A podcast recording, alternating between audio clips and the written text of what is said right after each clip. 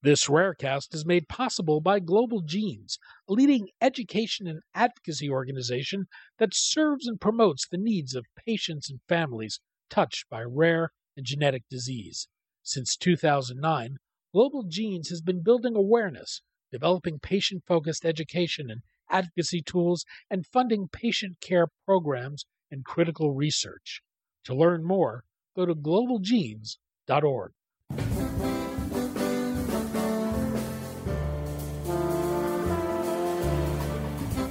I'm Daniel Levine, and this is Rarecast.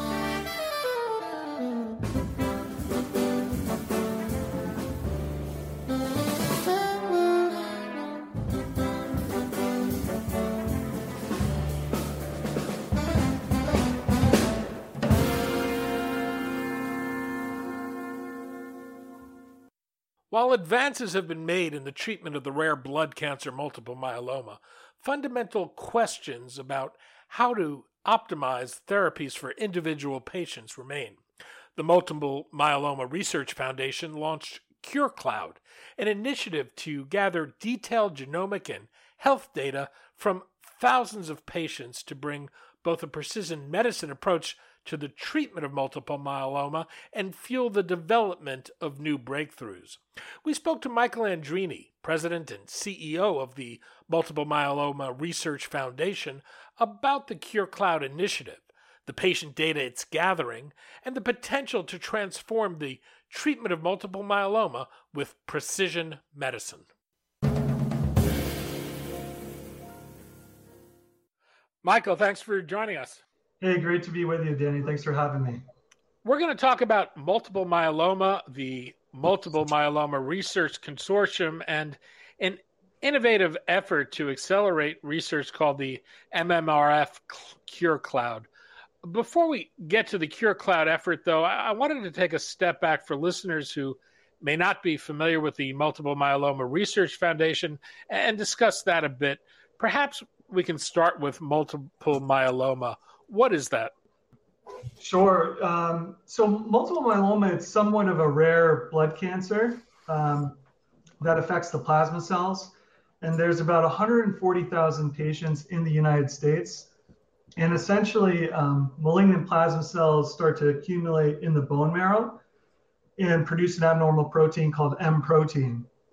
Um, and so the result of, of really the disease starts to cause um, anemia, bone damage, um, impaired immune function, and other organ damage uh, as the disease progresses. How well treated is the condition today? So there, has been a lot of uh, advancement in the space. Uh, luckily, since the, the, the Multiple Myeloma Research Foundation was created in, in uh, back in 1998, um, and there are a lot of different modalities to to treat patients. Um, there, there's stem cell transplant. There are immunomodulatory drugs, proteasome inhibitors, steroids, um, and immunotherapy agents uh, that have started to come to uh, become more available recently, uh, including CAR T cell therapy. And essentially, um, you know, these drugs are used in various combinations and sequences to treat patients, you know, over the course of their disease. Um, but the overall, you know, five-year survival rate is still uh, only about 55% uh, for these patients. Um, in the United States, about 12,000 patients, uh, unfortunately, succumb to the disease every year. And so, while there's been a tremendous amount of progress, there still is a lot more work to do. Um, and certainly, our organization, the, the Multiple Myeloma Research Foundation, you know, our mission is really to accelerate a cure for this disease for all patients it's not unusual today to see patient organizations playing a, a critical role in driving research into a specific disease. But I, I think MMRF has really been an innovative here. What's the state of treatments for multiple myeloma when the organization was founded, and how has the work it's done really advanced research and, and the development of therapies into the condition? Sure. So when the uh, organization was founded again back in 1998, there unfortunately wasn't a lot of ongoing research in this space. Um, and so the organization was really created uh, by our founder, Kathy Giusti, who is also a patient, to really help accelerate the rate of research and advance a cure uh, for this disease. And so there were not many treatments available uh, at that time, and the five year survival rate back then was only about 35%. Now, the five year survival rate has advanced to about 55%, and there have been 15 new drugs approved uh, over that period of time, um, uh, many in, in which the MMRF played a role in helping to advance. As you look at the multiple myeloma research landscape today, are, are there critical questions that still need to be answered? Uh, absolutely. And um, with so many treatment options that are now available for patients, and there are going to be more treatments uh, that come to the market even this year for patients, um, there still is a fundamental question about how can we optimize these treatments for every patient given their unique disease characteristics uh, and stage of disease. And so that to us is really essentially a precision medicine based question, right? It's what are the right combinations and sequencing approaches of these treatments? Um, when should we give these uh, these treatments to patients? Uh, for which patients? And so ultimately, the goal is to make sure that all patients really, um, you know, maximize the efficacy from all the available agents uh, for them. Let's talk about the MMRF Cure Cloud. What is the Cure Cloud? Sure. So the Cure Cloud is an innovative um, direct-to-patient registry platform that's essentially capturing longitudinal genomic data uh, from a targeted gene panel from peripheral blood samples and clinical data from electronic health record information. And what's really unique about this platform is that we've done this all in a clinical grade environment. So we can actually return uh, the results of this genomic testing back to patients and the treating clinicians to inform their overall care. And we actually match uh, patients to potential clinical trials associated with the genomic alterations are identified through the test. Um, and so we do this uh, report. Obviously, there's a clinician facing report, but we've also partnered um, with a genomic counseling service to help us create a patient friendly version of that report um, so they can more easily digest the information. And again, the idea is to, to be able to use this information to inform care and have better uh, discussions with their clinician. What's the range of data you're seeking to gather? Yeah, it's, it's a great question. And uh, so right now, we're capturing genomic data, again, from that targeted uh, gene panel of about 70 genes. Um, and then we're collecting clinical data from the electronic health record information. So um, by clinical data, that's uh, treatment information, that's lab data, that's outcome data. Um, and so we really think bringing those two pieces of data together are really going to be helpful in informing kind of the next era of precision medicine breakthroughs. Um, so that's going to help us really be able to identify new targets for drug discovery, uh, new biomarkers to inform care. And ultimately, the idea is to help inform care pathways overall uh, to again make sure that you know patients are are are having uh, the best possible options given this broad armamentarium for uh, uh, for their treatment. And what's the consent process like? Are you doing this electronically? Yeah, so this is a, a, consent process that's all done online electronically. It just takes uh, a handful of minutes to complete. And so essentially, uh, you know, patients can can sign up, uh, express their interest. They answer a few upfront questions to see uh, to ensure the patient has active disease. That's really the criteria for uh, enrolling in the study. Um, and then they review that consent form, um, sign it digitally, um, they also sign an authorization form for the MMRF to go out and uh, procure their, their uh, electronic health record information. Um, and then also, uh, patients then just have to have their clinician uh, sign a blood draw order form to obtain the blood sample uh, for that sequencing test. And what demands are made on patients to participate? Is it are there other things they need to do once they consent? So we really tried to design this, um, Danny, to ensure that we lowered as many barriers to participation as possible. And so really we wanted to make this a seamless uh, process and we wanted to uh, make sure the burden on the patient was as low uh, uh as, as we possibly can make it.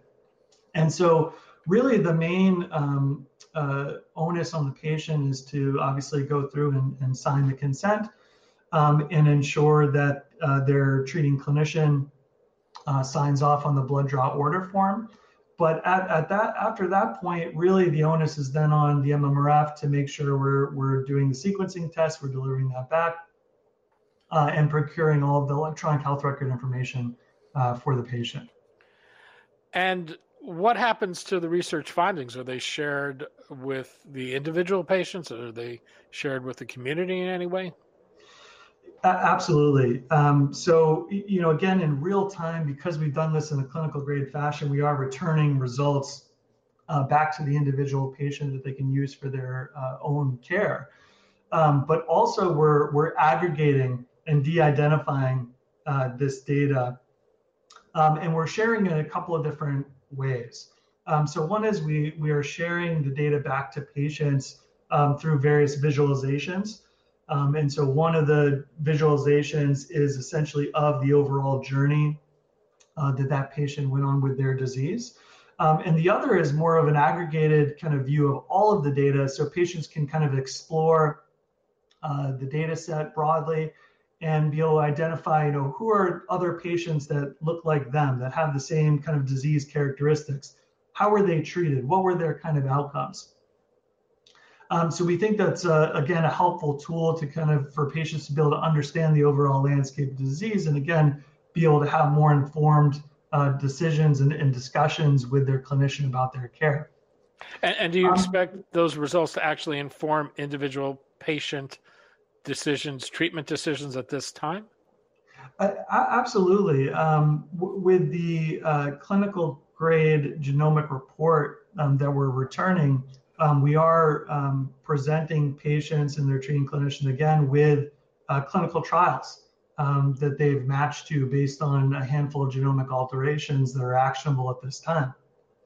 Um, so certainly those are options that they'll need to evaluate with their clinician, um, but it's something certainly that that is an option for their care, you know, in the immediate. And who owns the data, and who is the data being made available to?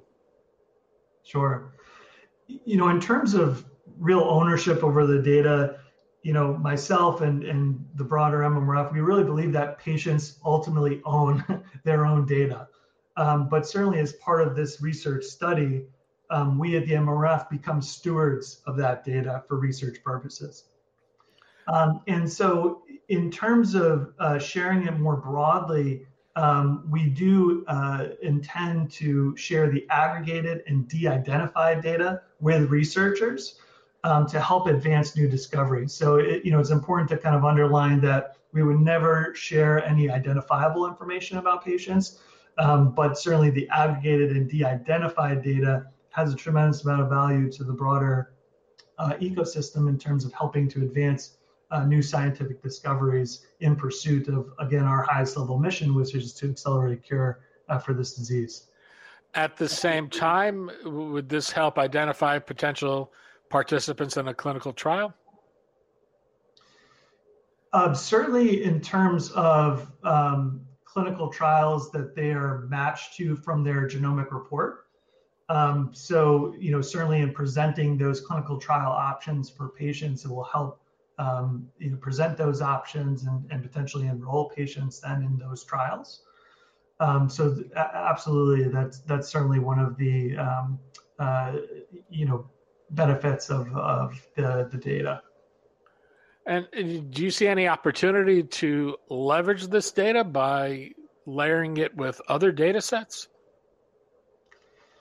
Yes, our, our intention is, you know, again, we've started with this genomic data and the clinical outcomes data from electronic health records.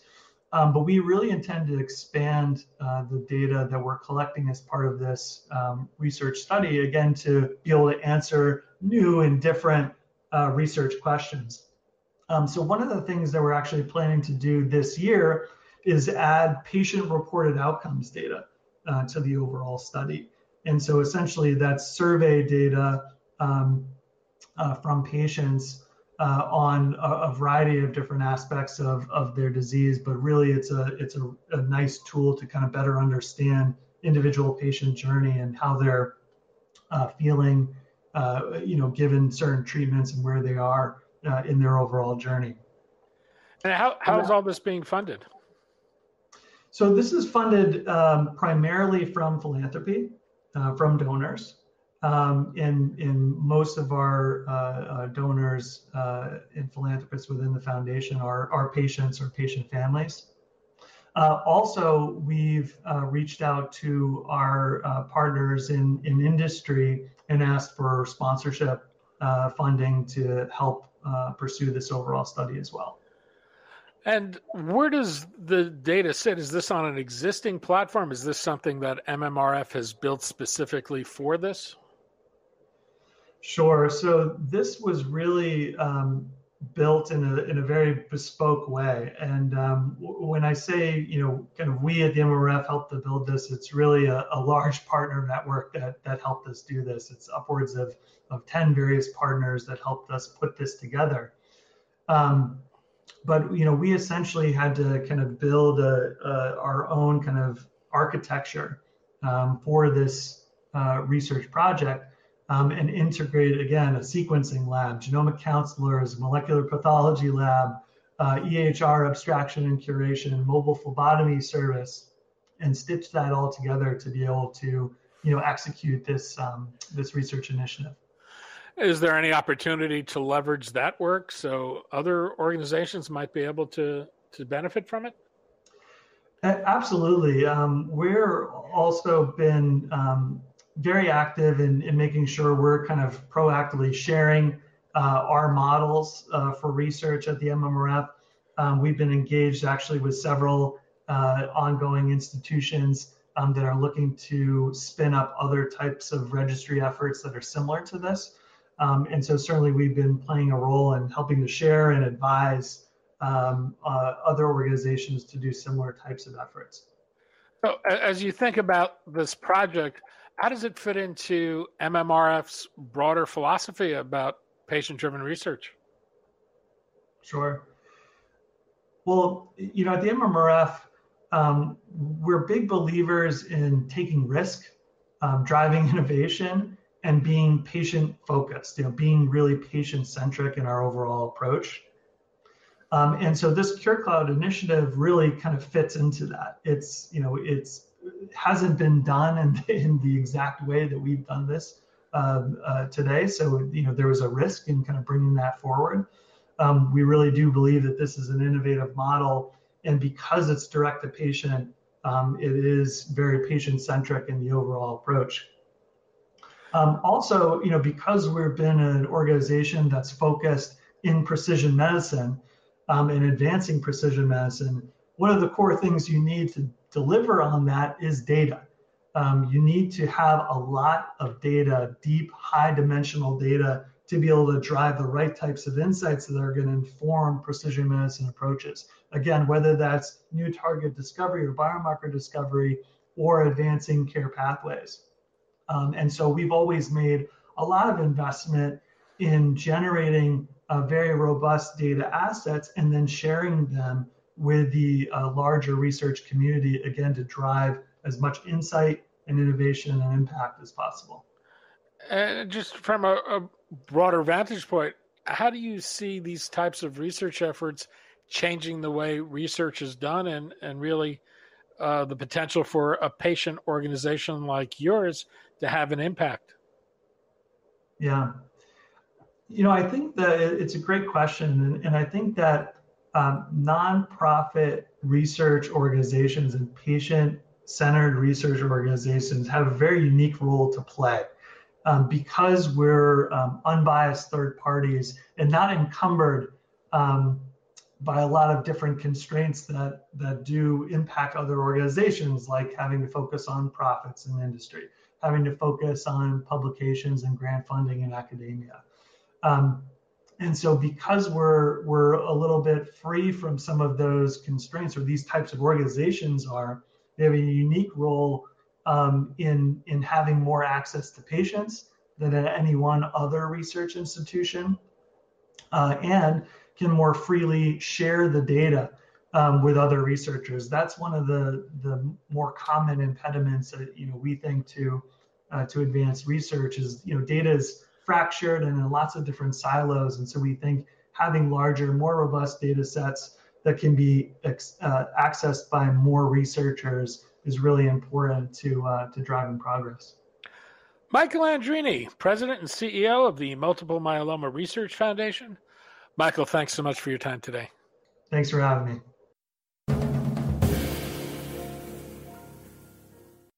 Thanks for listening. For more information about rare disease and to connect to the rare disease community, go to globalgenes.org. To keep up on the latest news and trends affecting the rare disease community, be sure to visit raredaily.org. You can subscribe to the Rarecast RSS feed through raredaily.org or through SoundCloud, iTunes, Stitcher, or your preferred podcast manager. The Rarecast is produced for Global Genes by the Levine Media Group. You can also find our podcast, The Bio Report, on these popular podcast sites. Our theme music is composed by Jonah Levine and performed by the Jonah Levine Collective. We'd love to hear from you. Drop us a note at danny at levinemediagroup.com.